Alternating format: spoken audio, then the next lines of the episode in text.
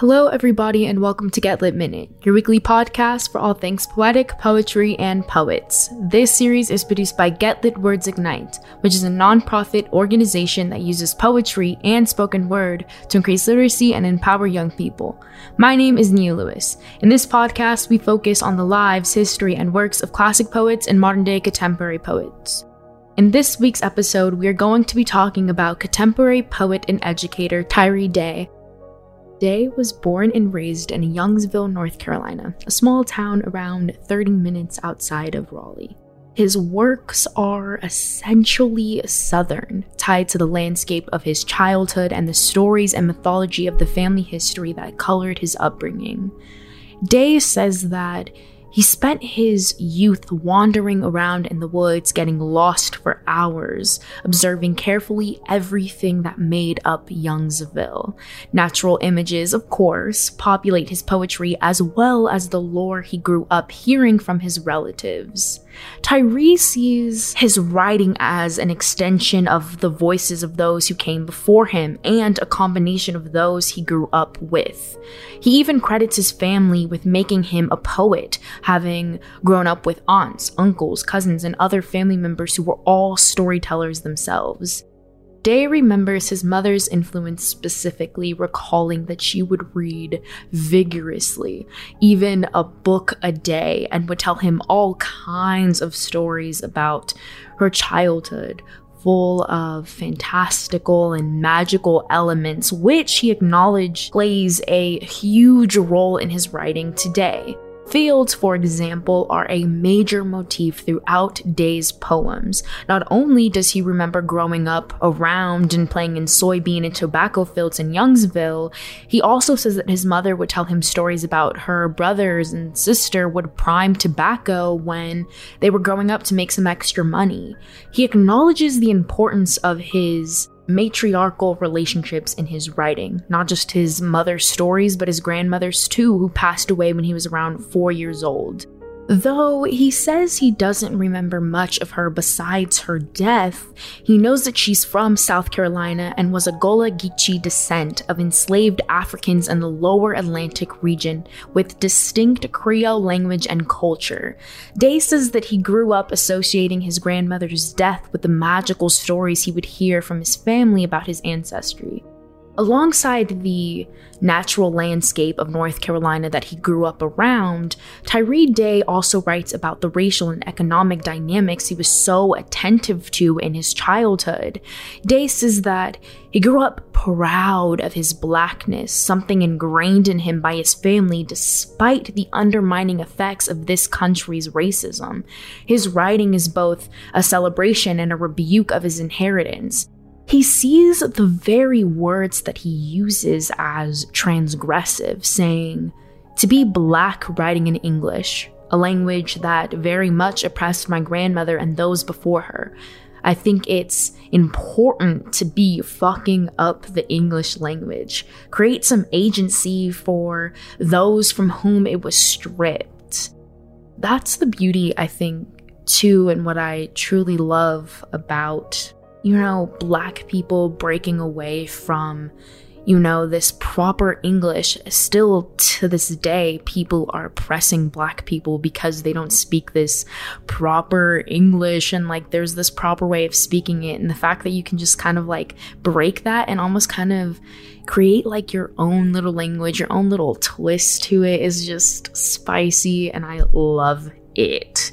Black history and how it relates to his family and his life personally is a main subject of his poetry. His most recent book, Cardinal, is about both Great Migration narratives and traveling as a black man in America. Named after the red birds he was told were good luck growing up, he found it fitting that the title of his book about travel should relate to the cardinal directions in reference to the state bird of North Carolina. Daye writes about very specific and personal stories while attempting to generalize them so as to make them as relatable and universal universal as possible. His writing voice is that of an observer, as he says he likes to let the poem write itself. You can tell from his tone and the subjects of his work that he's quiet, that he watches and listens, he says it's how he was raised. In terms of his writing process, Daye says that he sees his writing like a stroke across a page with a paintbrush, a stroke of language down the page. Some of Tyree Daye's mentors include Dorianne Laux, Joseph Millar, Eduardo C. Corral, and Vievee Francis. He says that his poetry is also influenced by the poetry of Etheridge Knight and Yusef Komunyakaa, and the music of Nina Simone and Robert Johnson.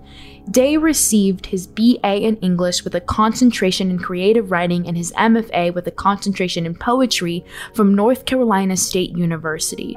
His first collection, River Hymns, published in 2017, began as his MFA thesis. His second collection, Cardinal, which he says that he began writing at the Cave Canem Writers Retreat, was published in 2020. Daye's poetry can be found in a variety of publications, including The New Yorker, The Boston Review, The New York Times, The American Poetry Review, and The Nashville Review, among others. He is the recipient of the APR Honickman First Book Prize, the Glenna Luschei Poetry Prize, and the most recently, the Whiting Awards. Daye is a Ruth Lilly and Kate Tufts finalist and a Cave Canem Fellow, a Palm Beach Poetry Festival Langston Hughes Fellow, and a 2019 Diana and Simon Raab Writer in Residence at UC Santa Barbara. He is currently a teaching artist at the University of North Carolina, Chapel Hill. And I don't know about you guys, but I am ready to share one of Tyree Daye's poems entitled Learning Whitney, which is a part of our shorty part of our Get Lit anthology. In this piece, you can see the influence of music and, of course, the centrality of family in Daye's work. The poem is about the toxic masculinity within his family. So here is Tyree Daye's poem entitled Learning Whitney. My father loved my mama quiet. She never was. Saying as she dusted, Whitney was her backup singer. He disappeared, stumbled in, bright blues still in his mouth. I come from a family of men who thought saying I love you was something you saved for sleep or the dead. And tears could get your ass whooped. I like this poem. It's like short and sweet, but I definitely think that it brings up a really big topic that I think is very present within, you know, the black community and this idea that men have to be, you know, like kings could never cry. They're tough, you know? And that's how a lot of men raise their children, but it kind of causes a huge problem. And I think that it's often a, a topic that is almost like a closed book. It's almost like we're not ready to really talk about it or really dig deep into it, but it's something that I've really kind of noticed with even some of the men on my dad's side of the family, especially my dad, who is very, very like, no tears. I have to be tough. And I'm like, no, you don't you don't have to be. And he's like, well, I'm a man. And I'm like, no, that's that's not how it works. That's not how it works. Thank you guys so much for tuning in with us on All Things Tyree Daye. Make sure that you share this podcast with your friends and family members, and I will see you guys next week. Bye. Get Lit Minute is a production of Get Lit Words Ignite. This podcast is produced by Samuel Curtis, executive produced by Diane Luby Lane, and engineered by Peter Davis.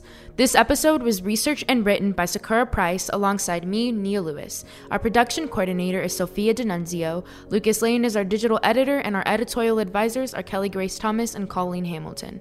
Special thanks to the entire Get Lit staff and donors who make this work possible, the teachers who use this podcast to educate their students, and to all students of life everywhere for tuning in and spending time with us today. If you want to hear more, check out the rest of our episodes on our website, getlit.org. That is G E T L I T.org. See you then.